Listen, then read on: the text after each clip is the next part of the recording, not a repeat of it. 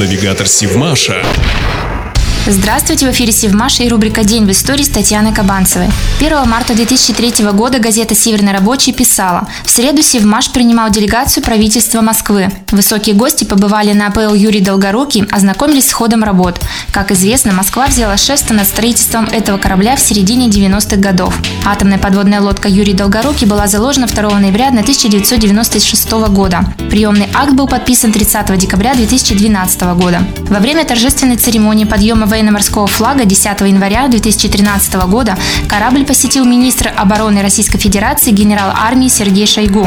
22 мая 2018 года с атомохода был осуществлен первый в истории военно-морского флота пуск четырех межконтинентальных баллистических ракет «Булава». Стрельба велась из акватории Белого моря по полигону Кура на Камчатке. Залповая стрельба вошла в официальный перечень рекордов вооруженных сил Российской Федерации.